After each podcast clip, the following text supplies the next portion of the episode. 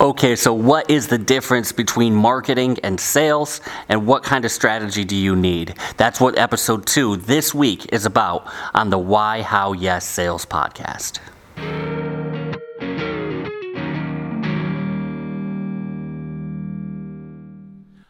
Why How Yes Sales podcast is sponsored by Jared James Enterprises and Jarja Media.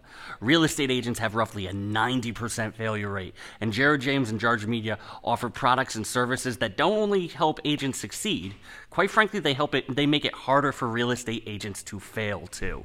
Uh, whether it's coaching to hold them accountable, a dedicated marketing rep to help create and implement strategies, transaction coordinators to help do the paperwork for you, or a CRM to uh, help you run your business. Jared James and Jarja Media have the tools you need to succeed at a higher level. Welcome to the Why, How, Yes Sales podcast, where I guide you how to get to yes the right way. I'm Red Staffstrom, and I'm here to fix broken sales skills. Um, this is episode two of the Why, How, Yes podcast, and what I'm discussing today is creating an effective marketing strategy. Now, what do I mean by that? What do I mean by an effective marketing strategy? And where does sales fit in marketing? Now, you notice I said, where does sales fit into marketing? Sales is just a part of your marketing. You need to have an overall marketing strategy throughout your company in order to be successful in sales. Um, marketing is not, or sales is just the process of converting them. One of my favorite definitions that I've ever seen, and one of the easiest ways to break marketing down, uh, it was written by Allan Dib uh, in his book, uh, The One Page Marketing Plan, where he breaks down small business marketing into one printer size sheet that you can use. So when he defines marketing, he says, let's imagine you run a circus. If you paint a sign and you put it up that says circus is coming to town on Saturday, that's advertising. If you put that sign on the back of an elephant and you walk it through the center of town, that's promotion. If that elephant walks through the mayor's flower bed and the local news picks it up, that's publicity. Now, if you get the mayor to laugh about it, that's public relations. And if the citizens actually go to the uh, circus, spend some money at the booths, that's sales. So your job, as I'm speaking to you, is primarily sales. Some of you that um, I know we have a lot of real estate agents who listen to this. You, your job can be all of it. Your whole job could consist of marketing. Um, but there are going to be some people who have just that one little purview, that one slice of the pie, where they only handle the advertising, they only handle the sales, they only handle the publicity. Um, obviously, with the majority of people who listen to the Why, How, Yes Sales podcast, being in sales. They're the ones who are the talky people. They may not be the techie people. So sales is obviously a subset of marketing, and marketing is the overall strategy. Sales is the tactics to implement that strategy. So, your sales strategy may be um, mostly out of your hands. Um, if you're in, if you were to say be in car sales, you would not be in charge of bringing people into the dealership so much. That would be their advertising budget, their um, business development. Uh, BDC reps, um, all of those things. In real estate, you're in charge of everything. Um, you're the solopreneur. You're the one person who has to do it all. Um, but you need to make sure that you're focusing on what your position is and what you're going to do. Sales is going to be the most lucrative use of your time, though. Um, you need to know where to put things.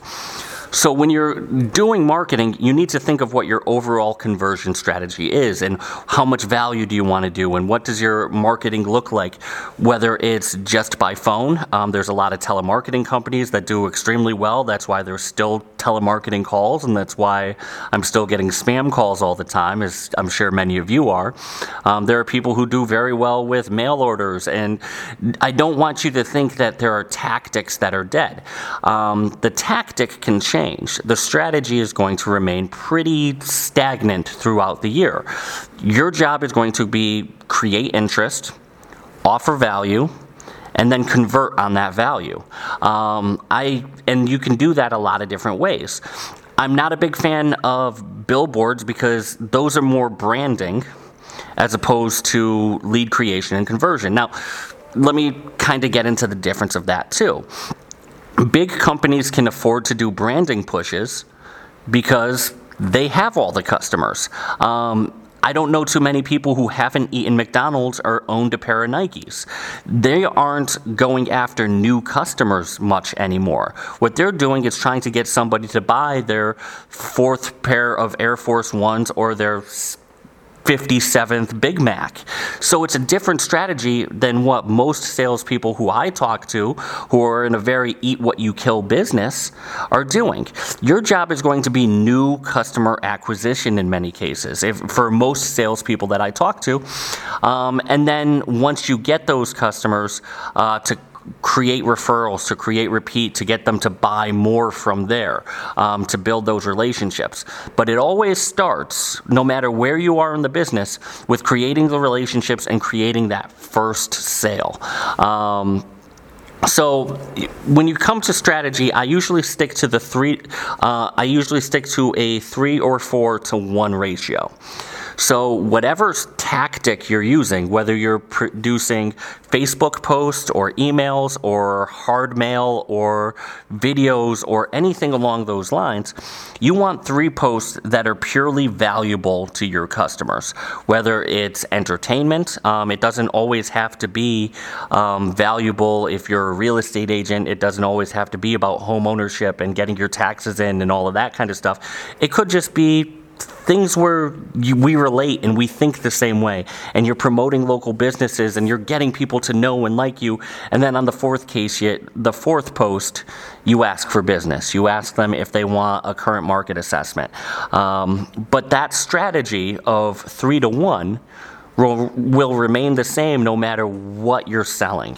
Um, in real estate, it tends to work the best because you have to build that relationship. You are working in as an agent, you're likely trying to sell the biggest asset that they own. Um, for most middle like middle income families, their home is their retirement plan, and that kind of sounds like stressful. Um, there aren't many American families that have huge savings programs, and what they plan on retiring on is their home value uh, on whatever that winds up being when they hit that age. So you need to understand where they're coming from. Um, when you're doing marketing as well, you need to know what your client's life looks like on a day to day basis. What problems are they having? Um, if you sell cars, you likely know that they're driving an old hunker um, and you may need to turn it in, or it may be that their lease is up, depending on where you are in the process and what kind of vehicles you sell. Um, again, as a homeowner, you know what stresses are involved, that this is a big, heavy thing the real estate transaction is a heavy, heavy, and complicated process with a lot of litigation and a lot of, lot of lawsuits. Um, and the industry that's changed drastically over the last 10 to 12 years, um, especially with all the things that are going on with Zillow and Trulia and all of that stuff. And I mean, just looking at what's happened on the internet, um, for those of you who don't know what happened uh, in August of this year, uh, Facebook made some pretty drastic changes in terms of how you can advertise for housing, for um, credit, for things along those lines.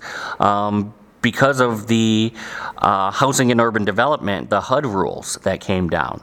So you need to make sure that everything you're posting is within those laws and that it matches your overall strategy. Now, there aren't those same laws and those same restrictions on snail mail. Um, don't be afraid to use that. Um, I'd always caution against being overly reliant on snail mail or caution against being overly reliant on any one stream of marketing. I think you need to have multiple lines in the water in order for it to be effective. But make sure that you're diversified and that you're doing these things and you're trying multiple ways. Um, I happen to be somebody who likes to text. It's a lot easier. It's a lot simpler. Simpler. I can do it pretty much anywhere, and I can answer something in one text, and I'm getting a lot more of a response. But that's not for everybody. Some people prefer email. Some people prefer over the phone. Some people prefer in person. Your job is to create marketing that speaks to your consumer and to market as your consumer wants to be marketed to. Um, I'm not a big fan of suits. I don't like them. I'm not somebody who believes that if I want to be trusted, I'm not going to wear the same uniform as politicians and morticians. So I know when I market myself, I want to be seen the way I'm seen. I want to be seen as comfortable and a general, like the normal human being that you'd invite to your house and have coffee with and laugh about. Well, laugh at in some cases. So I'm very conscious that my branding and that my strategy is in line with my overall tactic of being seen as trustworthy and likable and having that overall, um, like, blueprint that I can go through. Um, I, as of right now, I will tell you flat out what the sales that I'm doing right now is I sell to real estate agents. I sell coaching, I sell marketing. Um, I help them be more successful. And with that, that's part of the reason why I've started hosting this podcast. This podcast is part of my marketing strategy because I believe in that you need to provide value three times to one. And the value is sales training because for those of you who don't know, there is not much standardized training in the real estate industry. Uh, many of them pass a test in 40 to 100 hours, depending on what their state or locale like stipulates and then they don't really learn much after that. So I want to provide value that their broker or their managing broker may not be providing them by offering them the sales training, offering the tactics, so that they can learn to make a living in a more efficient way and not walk through and have to do trial and error the way that I had as I was growing up and going through sales. Um, I want to be seen as somebody that Malcolm Gladwell, um, that 10,000 hours that I put that work in, and I very much have. Um, I've had the, all those things happen to me, um, and I want to speed up the process so what took me 10,000 plus hours may only take you 500 so you can learn from the mistakes that I made and simplify things. Um, and you can learn those strategies. When you're doing this as well, I also recommend using the FORDS system, F O R D S. So, F, this is what I call my small talk principle. So, F is for family, O is for occupation, R is for recreation, D is for dreams, and then S is for school and sports. When you're using social media or you're talking to people, you want to make sure that you're not overloading about occupation either. Um, now, absolutely, when you're ready to talk business, just talk business, get straight to the point. But if you're trying to have a conversation that's not sales related or you're trying to nurture a lead, don't be afraid to change the topic. Don't be overly reliant on just here's what I sell, here's what I sell, here's what I sell. Make yourself a human being first. Um, if you'd like to know, I also want to tell you that it's better to just do something with your marketing as opposed to doing nothing at all. The goal overall is connection. You don't have to be perfect. You don't have to be have this video that you put online that was directed by Martin Scorsese. Your job is to create an emotional connection with potential clients and potential customers. The Peloton ad, as much as people disliked it, got people to talk about Peloton. Um, so don't be afraid to make mistakes. Any a marketing campaign that is only 60% perfect is better than a marketing campaign that's 100% perfect if it never leaves the drawer.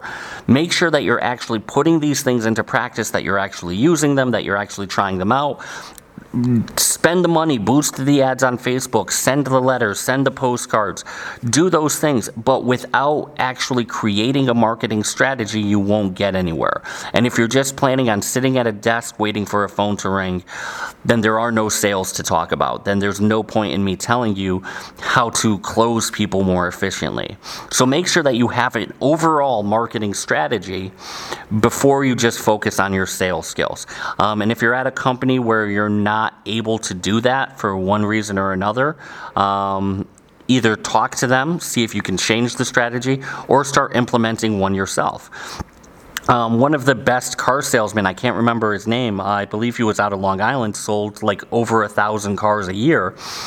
He just created his own. His like his dealership wasn't selling anything. So what he would do is just send out handwritten letters every single month to his entire database. Don't be afraid to do things like that. Um, and that's how people got to like, know, trust him, and stay in front of him with everything. Um, so again, I hope this helps you guys with your marketing strategy. If you'd like to know more, um, I'm going to be doing a like a, a webinar about marketing, uh, primarily focused on real estate, on January 8th. Um, I could put the link down below um, in the description when we get there. Um, but as of right now, this has been episode two of the uh, Why, How, Yes Sales Uh, I'd like to thank my sponsor again, Jared James and Jarja Media. Um, be sure to like, subscribe. Uh, be sure to rate this podcast as well. Uh, it really helps the channel out quite a bit.